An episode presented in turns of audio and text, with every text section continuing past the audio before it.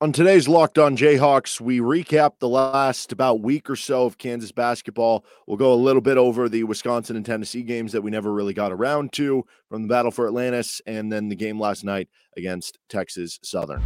You are Locked On Jayhawks, your daily podcast on the Kansas Jayhawks, part of the Locked On Podcast Network, your team every day.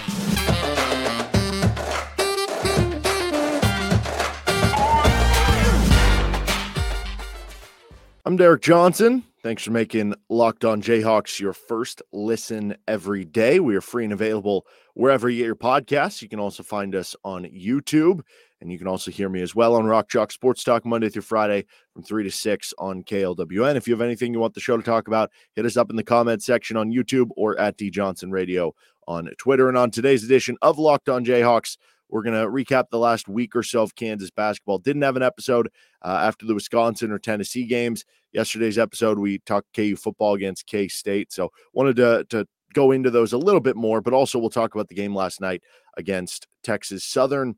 And uh, then we'll finish things off uh, with just kind of overall takeaways from what we've seen over the last week and a half or so. But first, today's episode of Locked On Jayhawks is brought to you by Omaha Steaks. Omaha Steaks, great stuff. Um, you can get it. It's super easy to ship with the box and everything, and then it arrives at your door, and you have also great stuff of. Uh, you just think of steaks, but they have great sides as well. So uh, check out Omaha Steaks. Kansas beats Wisconsin, loses to Tennessee, beats Texas Southern last night. Let's talk with the start with the uh, Wisconsin game first. It was a game that went to overtime. Probably had no business getting there. Kansas had several times where they I don't know, maybe got up six, eight, ten points. Like, I mean, you're up double digits, you're up 14, 15 points. It felt kind of similar to the Dayton game last year, where you're in the, the semifinal round of your conference tournament and you have this big lead and you're looking great. And then things kind of start to disappear for you in the second half and you kind of blow the lead and they have all the momentum. It felt like that was going to be the case, but Kansas was actually the one who hit the crazy buzzer beater. Like, if you remember from that Dayton game, they hit like a, a buzzer beater that it like hit off the side of the rim and bounced in and whatnot. Uh, this time, Kansas gets the crazy buzzer beater off the Zach Clemence missed three and Bobby Pettiford crazy hang in the air shot.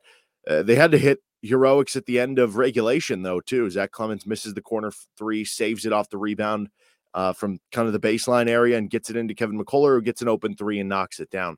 It was a game that looked like you were going to run away with early. Um, Wisconsin, especially with their offensive struggles, like they scored 43 the day before against Dayton. They put up 43 against you in the second half. So that wasn't great. Your defense kind of fell apart in the second half. It was really one guy, Tyler Wahl, just went off in the second half in an overtime against you. And you couldn't really figure out how to stop him. He just kind of went on a heater. Sometimes that happens against other opponents. Like I still think this Kansas team is pretty good defensively. Can they be elite? That's fair question because you know, for this team to be really good, if the offense isn't one of the top, you know, 15, 20 offenses in the country, they're going to have to be like a top five defense if they want to be in that elite discussion. Right now, they're more like a top 10, top 15 defense. So they do need to take that next step. And, and that would be an example of times where, like, there are certain stretches in a lot of these games where it feels like maybe a 10 minute stretch that the Kansas defense goes from being like that elite defense to just being like an average defense, and they need to kind of eliminate that. Um, but also the inability to kind of close things out, and then you end up behind and, and having to overcome that. Jalen Wilson, phenomenal in that game, had 29 points, 14 rebounds. You didn't really get anything from the bench outside of the Bobby Pettiford game winning shot. The center position was kind of a mess. Slow start from Kevin McCullar in that one, but really picked it up, ended up having a great game for you. Grady Dick struggled. Uh, the teams that have the ability to kind of face guard him and really put an emphasis on getting out to him, you know, before he even catches the ball defensively are the ones that are going to have the best success. And he's not someone who's going to kind of beat you consistently off the dribble. Now, he will be able to beat you off like back cuts and stuff if you play too tight with him. But the good news for Kansas is that if teams are playing super tight to him, it should open up spacing around the floor for other players haven't always been able to take advantage of that. And the fact that they don't have the guy they can just throw it to down low on the post to where, hey, they can't double him because they threw it to him on the post on the same side as Grady Dick, and the defender has to stay tight with Grady Dick. They can't come down to help. Like Kansas doesn't have that ability. So it makes things a lot different right now um, on the offensive side of the ball. Bobby Pettiford, though, big shot, hero of the game, good for Bobby, especially now that he's injured to, to have that one to go back to. He had been struggling coming into the game and really was struggling even in that one. That was his only points again of the game. Big time moment though to come up with that shot for Kansas. They come out with the win. It's all that matters in the end, I guess, even though uh, there are certain things that that didn't look great for KU. And then the next game against Tennessee, the offense absolutely stunk. You were down eight points at half, despite the fact that you forced 17 Tennessee turnovers in the first half, which was just mind blowing for me. Tennessee shot really well from three. You maybe didn't get around screens as hard as you possibly could. And you just got kind of out physical. Like Tennessee is a very physical team. They are number three on KenPom. They are number one on defense on KenPom. This is a very good Tennessee team. Like, don't let the fact that they were ranked 22nd coming into that game in the AP poll fool you. That is a very good team, and they blew out Gonzaga in the exhibition. They had kind of a weird loss to Colorado, who's been just a weird team that has beaten good opponents and lost to bad ones. I just view that in the same ilk of like, hey, Kansas lost to Dayton last year, like Tennessee lost to Colorado this year. Like weird things happen. Center struggles certainly real hurts you in pulling down rebounds. The Tennessee big men, like the main three with Aidoo, who was a guy Kansas was actually recruiting uh, and had nine rebounds in the game off the bench for Tennessee. Him, the like Vlasic or, or however you pronounce it, the big seven foot two dude for Tennessee, and then their other big men, the like six foot nine power forward. Uh, they combined for like 22 rebounds in that game. That was a problem for Kansas, as it kind of has been all season long. And we kind of saw what happens when Grady Dick and or Jalen Wilson do not go off in a game. Right now, the Kansas offense doesn't have a lot of other options. Turns out we we found out because Kevin McCullar missed the Texas Southern game. He injured his groin against Tennessee and he tried to play through it. I'm sure that certainly impacted things. If you look at the the stat sheet, he actually had an efficient game. He only took like four or five shots. That would probably explain it. He wasn't able to be as aggressive, and that would have certainly helped you with another offensive option. With Jalen Wilson struggling, and then Grady Dick unable to get open shots because Tennessee was able to defend him off the ball really well. And then you have Dajuan Harris, who at times when Kansas has needed a bucket, he had those back to back games where he scored 14 points. He actually has shown the ability to at times make tough shots for you, but he fouled out. He was in foul trouble. So you didn't really have any offensive options. That's kind of a throw the tape in the dumpster game for me in that standpoint. Dajuan Harris, if he does foul out again this season, which I don't really expect to, probably won't be in 17, 18 minutes like it was in that one. Bobby Pettiford was hurt. So there's uh, an initiator gone. Joe Yesufu actually played pretty well. That could be a big takeaway from that 14 points. We get to the Texas Southern game where he kind of built off that you look at the inability of five men to score, um, which that's kind of a consistent, but just a lot of things in that game that I look at and say, okay, well, Tennessee's a good team. A lot of bad things happen to you. It happens. You know, you're you're not going to win every game. You're not a perfect team. It happens. So I guess where I'm left with that is there are obvious again worries about the offense and who's going to be, you know, the third go-to option, or what happens if Jalen does struggle in like an NCAA tournament game, for instance? Can you pick it up around him? Because in that game, you showed not really the case. But again, it's early. Bill Self talked about how this team's going to be better, you know, in January, in February. I still believe that to be the case. They're seven and one right now. Still have a big win over Duke. I think they're going to be just fine. In a moment, let's switch over to the game last night. Kansas takes down Texas Southern in a blowout win in Allen Fieldhouse. We'll get to takeaways from that in just a moment here with Locked On Jayhawks. But first, this episode is brought to you by Omaha Steaks. Fall is in the air, and that means fall grilling with cookouts, tailgate parties, and so much more. Luckily, the flavor experts at Omaha Steaks have made it easy to savor all the flavors of all with their mouth-watering assortments of perfectly aged steaks, ultra juicy burgers, and easy to prepare comfort meals that are ready in a flash. Now's the perfect time to load up on this incredible flavor and take advantage of 50% off site-wide by shopping their friends and family sale. Go to omahasteaks.com and use promo code locked on at checkout to get $30 off your order. I love the fillets. I love the gourmet potatoes. They have the great sides that go with it. It's perfect for grilling or even on the stove and for a nice dinner or a big meal meal with family. Don't wait. Go to omahasteaks.com. Stock up today. Omaha Steaks isn't just steaks, it is the best steak of your life, guaranteed. And don't forget to score that extra $30 off your order when you use locked on at checkout. You won't come close to getting this kind of quality at the grocery store. Visit omahasteaks.com Promo code locked on at checkout. Minimum order may be required.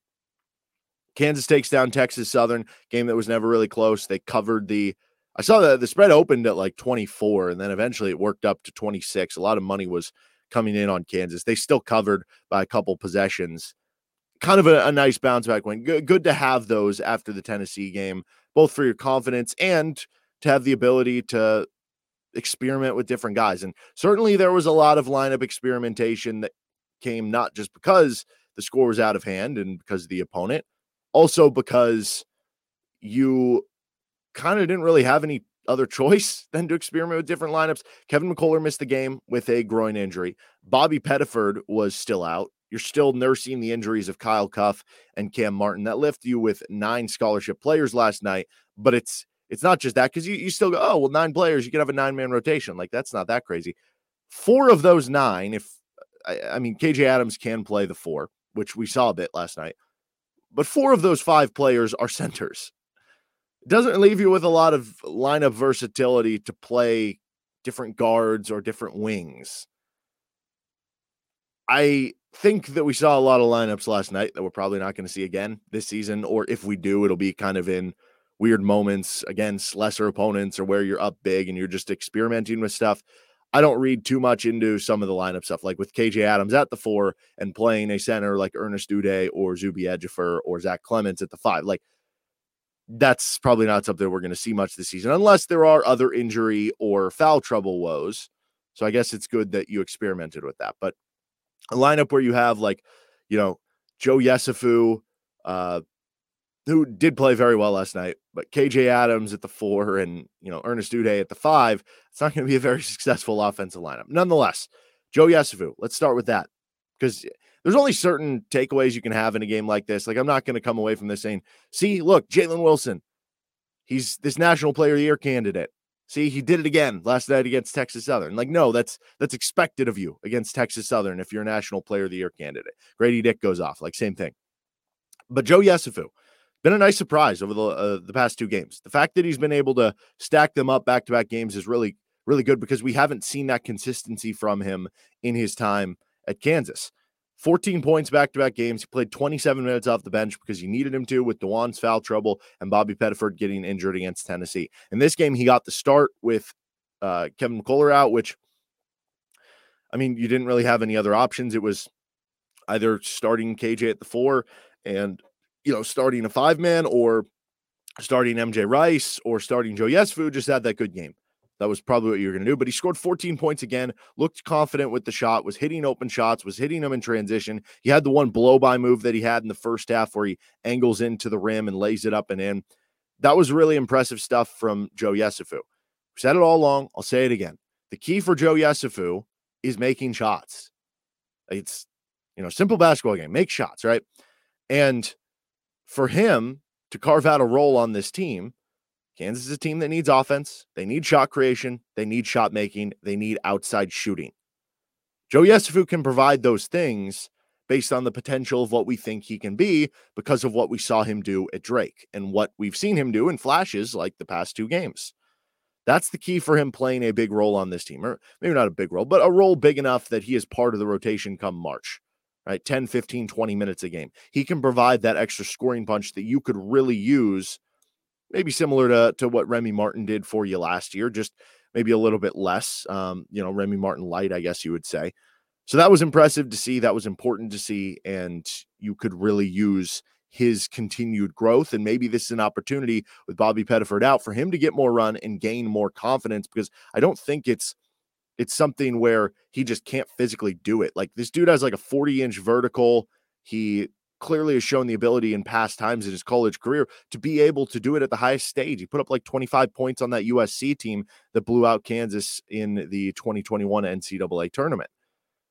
But for him, Like we've heard from Bill Self, he is he just wants to do right by the coaches so bad, and he just he takes everything the coaches say uh, and, and, tries to execute them so well, you wonder if sometimes he just gets in his own head and overthinks the game. So seeing him be able to do those things back to back games, maybe this can be a freeing experience for him. And he would certainly be an impactful player for Kansas because of what he provides. That there's not a ton of players on this team that can do just that, especially from that lead guard or two guard kind of position. MJ Rice, also fantastic game. It was kind of the MJ Rice, Joe Yesufu game. He kind of showed a, a whole repertoire for scoring, right? You saw the three point shooting. I, I don't think he's really someone that is going to be shooting threes like off the bounce right now. But if you give him an open three and, and he has time to kind of get set and get it out in transition or, or, an open three in the half court, he can hit them at a, at a good enough rate that makes it a thing.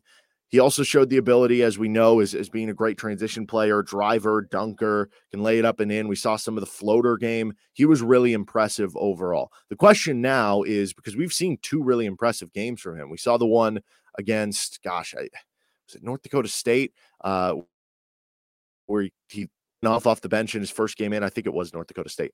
And we've seen two games now from it. Now, he does have the injuries in between. He has the kidney stone, so that would excuse the games in between where he hasn't been as effective as those two games.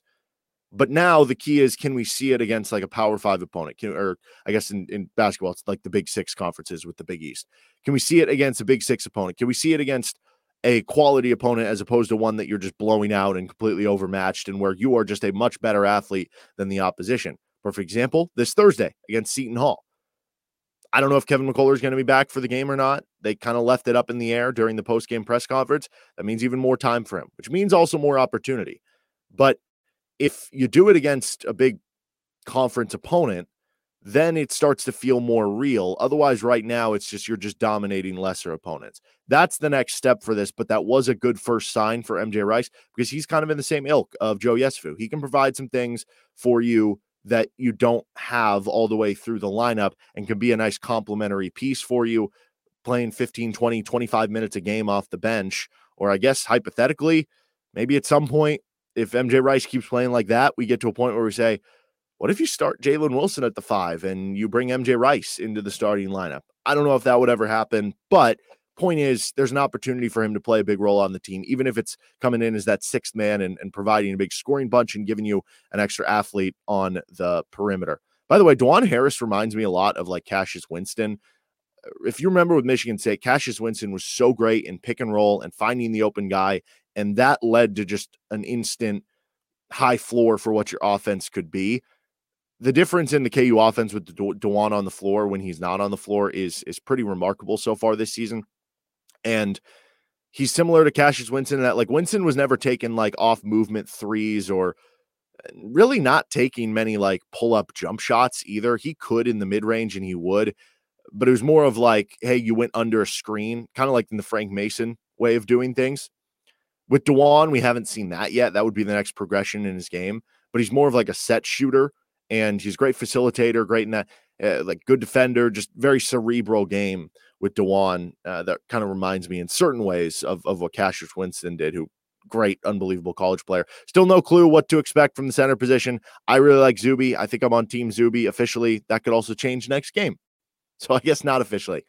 Uh, but I, I, like the fact that he rebounds the basketball. We're going to on tomorrow's show do like a deep dive into how Kansas has done the bigs defensively and how they've done in certain regards with rebounding and defensively down low. And I think Zuby can provide some things for you, which we'll get to tomorrow. I just I just don't know though what to expect. I mean, Zach Clemence, he's gonna have to start shooting if he wants a bigger role, and, and that hasn't happened yet. He shot like 40% his senior year at Sunrise Christian Academy. I know that's high school, but you would think that at least means that he is a good shooter. And I, I don't know if it's a loss of confidence or what, but we haven't seen him be able to make it. Ernest Udeh has really struggled ever since uh, I think the North Dakota State game. And then with Zuby, he's been good at rebounding, but not doing a ton else. Though I did like that play where he got the offensive rebound and found the open shooter with Joe Yesufu on the perimeter. He missed the three, otherwise that would have been a good assist for him, but showed some skill for Zuby. But overall, nothing's really been put in stone for the center position. Okay, in just a second, we're gonna um, get to our just overall takeaways from the past three games and do a, I guess, inventory stock check on on where Kansas is right now with Locked On Jayhawks. All right, overall takeaways from the game. Um, KU just needs the bench to be more successful. They were last night. It's a lot easier against lesser opponents. You had MJ Rice go off coming off the bench. You had solid rebound numbers from Ernest Udeh and Zuby Ejiofor off the bench. But prior to last night, over the basically previous from the Duke game on. So the Duke game, Southern Utah, and then the three Battle for Atlantis games. So the last five games before last night, the KU bench had totaled over 200 minutes. They'd scored 29 or 30 points, 29 rebounds. Basically worked out that if you turned it into a one individual 30 minute per game player, they would be averaging like four points, four rebounds per game. The bench has not been providing much for you. Again, last night they did. And hey, what do you know? You went off for a big game also against a lesser opponent. You need the bench to provide a punch for this team when they don't have automatic offense all throughout the lineup in the starting lineup and they don't have that interior presence. You need those guys to come off the bench firing and giving you energy, giving you a lot on that offensive side specifically, but also with the rebounding battle and, and in every regard. It's just the offensive side is probably the most important from what you could get from your bench in terms of the player personnel, what they could provide, and what you need. The center position, just an absolute mess right now, as I mentioned. Uh, I like Zuby, as I said, but neither guy between Zuby, Ernest, and Clements are carving out more of a role than the other. And you really could use one too. KJ Adams, really good defender, gives you possibilities as a switchable five man, really good offensive rebounder, makes a ton of hustle plays for you, actually good on lobs and, and making dunk catches. And I think they showed a little last night what he can do is in a short roll situation because he is actually a good passer. And I think that'll be something they explore more to use him on offense so that he's not just someone the defense isn't respecting. Like if you can get him the ball in the high post and he can make good passes or, or drive to the rim and finish, that would be super helpful for you. But he struggles as a defensive rebounder. You need someone to come in and be able to man that down because that's a very big key of defense. You can't get a stop unless you come up with the basketball at the end of it. That's why you see a lot of times like defensive player of the year in the NBA. It's one of the guys who had the highest number of defensive rebounds. It's not just about shot blocking and altering shots. You have to clear the defensive possession with the defensive rebound. Defense, I think I said this earlier, can be good but right now it's not great yet. That I would imagine is going to get better. You have new players in there, young players who are getting used to talking and knowing when to switch, knowing the scheme, knowing the system. I would also imagine KU, because we've seen this with Bill Self, he, as the season goes on, especially once we get to conference play, will adjust how they play ball screens. Especially, we saw a couple years ago they started to, to go into that like icing, or I, am not into the X's and O's enough to to tell you the difference here, like hard hedging or, or whatnot uh, maybe playing drop coverage. Uh, here's just different terms that they could possibly do. Again, I'm not going to break down what they could or couldn't do, what they're doing or not doing right now. I would imagine some of that stuff is is going to get changed up or altered to the specific personnel, but that's part of why it'd be more beneficial to pick one guy because maybe for a guy like Ernest Udeh, what if he's better at icing ball screens, or what if Zuby Ejiofor is better in drop coverage? So that if you could find your one center that's going to play a lion's share of the minutes with KJ Adams. So like KJ's playing 20 minutes a game, the, the other center's playing 20 minutes a game. And maybe if one gets in foul trouble or you give another a look for five minutes in a specific game, but you know that, hey, for a majority of the game, we're going to play this style of defense as opposed to having to change it up based on the center. That could be beneficial. Again, though, the defense has been good. There's stretches and moments in time where it feels like it fades to being average. That's maybe the difference between them being an elite defense and just a good defense. And that could be the difference of this team being elite versus just being a good team. All right, that's going to do it for this edition of Locked On Jayhawks. Coming up on tomorrow's show, we're going to deep dive into the big men, how they've done rebounding and defensively against some of their recent opponents. Uh, on Thursday's show, we'll preview the Seton Hall game, and then on Friday, we'll recap whatever happens in that game. Thanks for joining us today on this edition of Locked On Jayhawks. If you have anything you want to ask, comment section on YouTube at D Johnson Radio on Twitter. Don't forget to subscribe to the show, whether it's anywhere you get your podcasts or through YouTube. That'll do it for today. Have a good rest of your day. I'll see some of you on Rock Chalk Sports Talk later today. Bye.